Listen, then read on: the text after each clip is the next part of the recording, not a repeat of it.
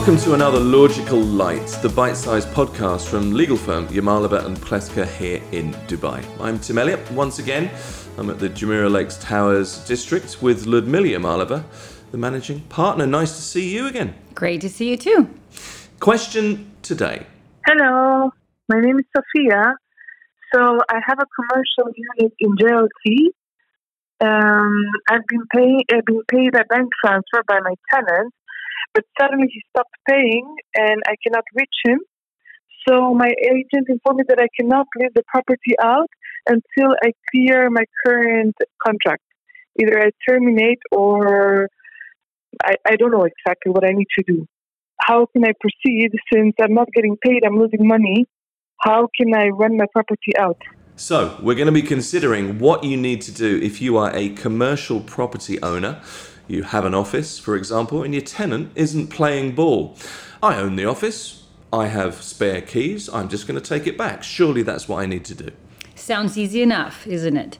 However, it's not so easy in um, the UAE in particular. And it's understandable why so many landlords, as the default reaction, would just want to go and take that set of spare keys and re enter the property and uh, re let it to the next tenant. Sure. But um, not possible here for a number of reasons. Uh, one is legally, and two, in practical terms. Uh, from the legal standpoint, first of all, the law requires that to legally uh, repossess the property, because that's what it would uh, be, uh, you need a court order. And not just a court order, but also a court order with the uh, uh, with the, the right uh, people at the door when you actually want to re-enter the property. The right people at the door would actually in uh, in the UAE would be the police. Um, so, in brief, you need a court order and the police staff to um, to come to your office and um, re-enter the property and have the police document the state of the property and obviously whatever other items that might have been left behind in the property. So that is, in short, the proper process for. Uh, for repossessing the property uh, for um, from from a tenant. Uh, that that's the and I can I'll, I'll elaborate on the process itself. Uh, shortly. But in the meantime, from the practical standpoint, it's also not so easy to uh, repossess the property and relet it to someone else. And this is because of the UAE's uh, rather unique way of. Um, incorporating companies. So in this particular case, uh, there is um, uh, the the office uh, when uh, so in, in, this particular uh, in this particular case, the office uh, would have been linked to a trade license, and this is why uh, the most people actually rent offices, and not necessarily because they need physical office, but mm. because in order to have a trade license, they require to have an office. So in this case, I would imagine that um, the tenant. Uh, rented the office and right away registered that office with the relevant authority. So, for example, if you want to open a company, let's say in uh, in the TECOM free zone, uh, to apply for a license, you need to identify an office. And uh, once you have identified or presented that office to the TECOM authority, now that particular office will be registered with them as having been occupied. But before you do that, you need to register the office with Ejari, which is the government system in Dubai that uh, where all commercial and residential units or rental agreements are registered. Uh, so now that office, that same office has been registered with Ejari and has been registered with, let's say, TECOM. Uh, also, as part of the process, you need to uh, reconnect or connect all the utilities. So, for example, DEWA, that's Dubai Electricity and Water Authority, Du Etisalat, which is the internet and phone provider, and District Cooling. Uh, which is the Dubai's um, uh, air conditioning or AC system. Uh, so here you go. Have you have three other contractors, three other service providers, uh, all of whom now have your office registered. Uh, so therefore and that office is, by the way, when it's registered, it's registered to the tenant, and the mm. tenant being the company. Uh, so now, if you want, as a landlord, you want to re-enter the property, uh, and just because you want to re-let it or you want to release this to someone else, you can't really do anything with it until you've cleared all those accounts, until you deregistered from Ejari, until you've you've cleared and deregistered all, um, all all the utilities from the name of the tenant, the previous tenant, and until you have deregistered it from the authority where it's registered. Uh, In this example, it's the TECOM authority. Now, any one of those agencies will not just uh, deregister uh, the contract or the property uh, from the tenant's name only because you, the landlord, came to them and you said, Well, I do no longer want this property to be registered. Because for them, there's a legal uh, there's a legal relationship that exists between the tenant and that particular service provider. So until you have shown to them that either that contract uh, or the, the lease agreement has been terminated, uh, or that there's a court order terminating the contract, uh, um, only then they will um, uh, they will deregister or clear the account from the name of the tenant. Okay, so I can't just barge in with my spare keys and take the property back forcefully. That I understand. So I, I then have to go to court. What, what's the procedure?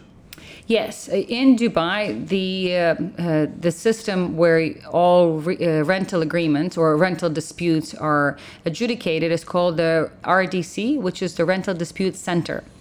And at RDC, the um, the process is um, just like it is in a court, except that here the judges are more specifically versed uh, and experienced in rental disputes.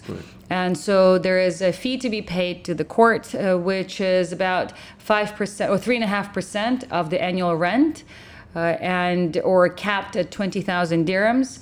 Uh, for um, uh, for filing a case with RDC. Uh, so if you're a landlord and you want to file in a particular case, you have to pay. Let's say if your if you the rental amount is two hundred thousand dirhams, you have to pay three and a half thousand percent of that to RDC just to file the uh, the case, and then as is the case in all other uh, judicial forums in the UAE, uh, all the pleadings, everything has to be presented in Arabic and uh, then you have to serve the tenant, in this case the defendant, with the uh, with the proceedings. Often that is um, the lengthiest part of the process. In particular, in cases where, let's say, if the tenant is um, is not around, because the court needs to be convinced that you have properly notified the other party that there is a court proceeding or court case that's been filed against them. Uh, so that ultimately is the process, and then you have to prove to the court whatever it is that you want to prove. The, so in this case, for example, uh, you have two potential claims. One is for compensation for all the months uh, for which you have not been paid rent, and perhaps you can also tack on a claim for damages. Uh, as part of that. And then the other one is a claim for eviction because not only do you want to get paid for uh, for unpaid rent, but you also ultimately want to evict this particular tenant because he or she have proven to be unreliable. Well, you mentioned there that very often tenants, you, you have to prove to the RDC that you have served your tenant uh, with notice. But what if your tenant isn't in the country? What if the tenant has run away and it's just impossible to, to serve them notice? What do you do then? Well, there are two problems related to that particular issue when the tenant is not in the country. Uh, One is, as you rightfully said, the service of process that is more challenging and perhaps um, will, will lead to longer period of time uh, to initiate the court case only because of that. And the other one is a practical issue uh, about you know, the cl- claiming compensation to begin with. So let me start with the first one. In terms of a service of process, there are ways by which you can serve someone when they're not in the country, and ultimately it comes down to publishing in uh, in the newspaper, in the local newspaper. And however, before you can do that, you need to prove to the court that you have tried to serve the person or the company uh, personally and that you have failed. Uh, so it's not like you can right away publish in the newspaper and voila, you have um, a, a valid service. No, you have you need to have tried to serve by the usual means, or in in the case of uh, uh, individuals, it's in person. In the case of company, it's the company's address, and you need to have proof that the the the per, the, the party on the other side has received uh, that service. And and then you need to show that for example you've tried to do it a few times and it's failed. And so and and after uh, a few tries the court will ultimately allow you to publish in the newspaper. And usually it's uh, it, the request to publish uh, is in more than one newspaper. It's about three newspapers just to make sure the idea is, is to make sure that the person or the party really is aware of notice. Um, so that's the current process although the um, civil transaction and procedure rules or laws have recently been amended, and in theory, courts will now be more at liberty to serve um, the other side by by email or by um, by electronic means. Uh, so, uh, but for now, it's still in physical form. Um, so that's one problem with service process. Obviously, because the tenant is not here, it will take some time to chase. The other more practical issue, and that is okay, well, you file a court case and now you have a judgment for compensation. But the person is not here, or the company is not mm. here. So now you have a judgment for compensation. But if you know the party is no longer in the country and they have no assets, do you even bother spending resources and um, and time arguing this particular claim if you know ultimately it's going to be of no value? At what point along the process are you able to, if you are even able to do it, can you cancel a lease in order to move on? Well, it's not simple. Um, you can cancel the lease if um, you have the other side's agreement. So the best thing to do in this particular case is get that tenant to sign on to the lease cancellation or early termination. But when the tenant does move out, uh, you can imagine that's not always easy. And particularly if it's a tenant who has defaulted and uh, perhaps has been threatened by the landlord before. So even if you as a landlord now reach out to the tenant and says, okay, listen, I, I forgive you for all the money you owe me for the previous months, please just sign this cancellation uh, chances are the person may not want to even open your email, let alone respond to it.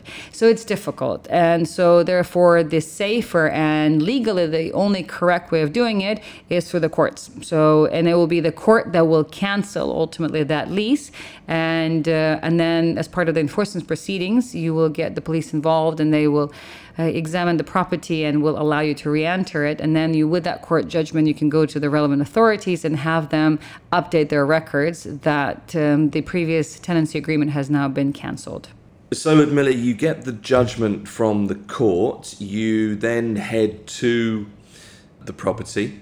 Police uh, are leading, uh, of course. I guess that's the proper way to put it. You then enter the property, but it's kind of likely that the previous tenant's belongings are there, and I, that's surely got to be a legal minefield as well.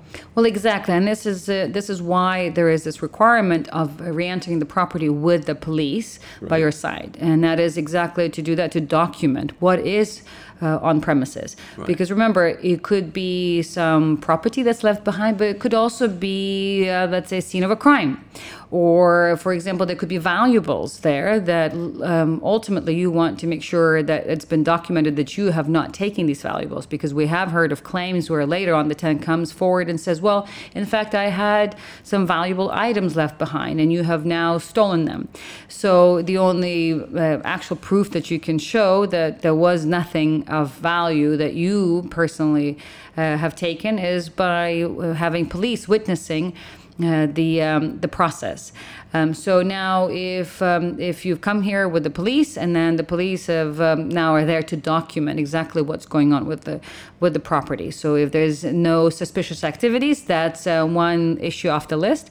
Now there could be some property left behind. There could be uh, furniture. There could be computers phones, files, and so the police has to document all that. And now, what do you do with it? Mm. Well, the, the, the proper way of disposing of that property, because once again, it's possible the tenant will later come and want to claim that property, and they have full legal right to do so.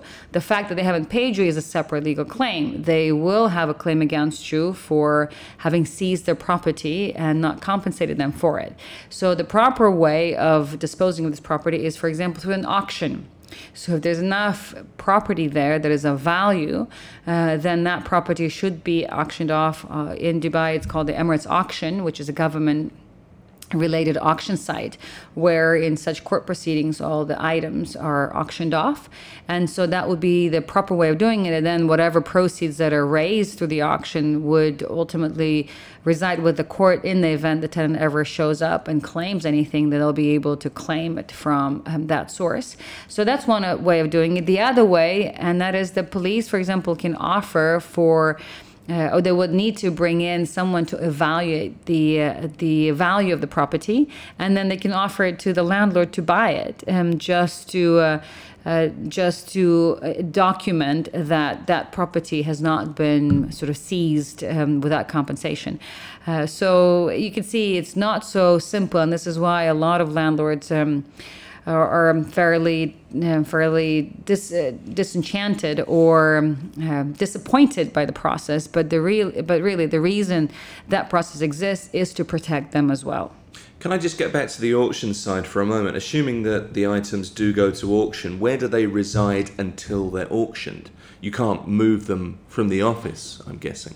Well, you could, you and could. The, yes, you could, the, right. and and ultimately the police would ensure that the property is being taken out of the office and stored in whatever relevant facilities. But at that point, it's no longer your your responsibility. But you do want to make sure that uh, that the property is out of your premises uh, so that you were not later held accountable. Okay. One final question is: Is there any uh, kind of stipulation that timing could, or maybe might have a role? Is there a specific period of unresponsiveness from a tenant? Uh, are there any obligations under the law that you could employ legally to get the property back earlier? Is that something that's been thought? Well, the only uh, the only obligation that exists is uh, for the landlord to notify the tenant of the default. So in this case, when the tenant stops paying, the landlord should notify properly through a legal notice um, that the default has occurred and give tenant 30 days to uh, remedy their default.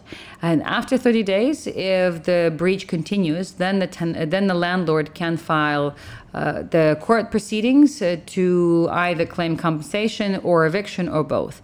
But that's really the only timeline that is um, that is in the law that requires the landlords to wait um, before they can file uh, formal proceedings. But other than that, uh, it doesn't matter whether the, land, the, the, tenant has defaulted only for three days or three months, uh, as long as there's this, that 30 day notice, um, the, the landlord can file a court proceeding. The question today I have an office that I rent out, the tenant is unresponsive or appears to have run away. What should I do? That was another edition of Logical Light. If you have a legal question you'd like answered in a future podcast, if you'd like a consultation with a qualified legal professional, all you have to do is click on the contact button at lylawyers.com.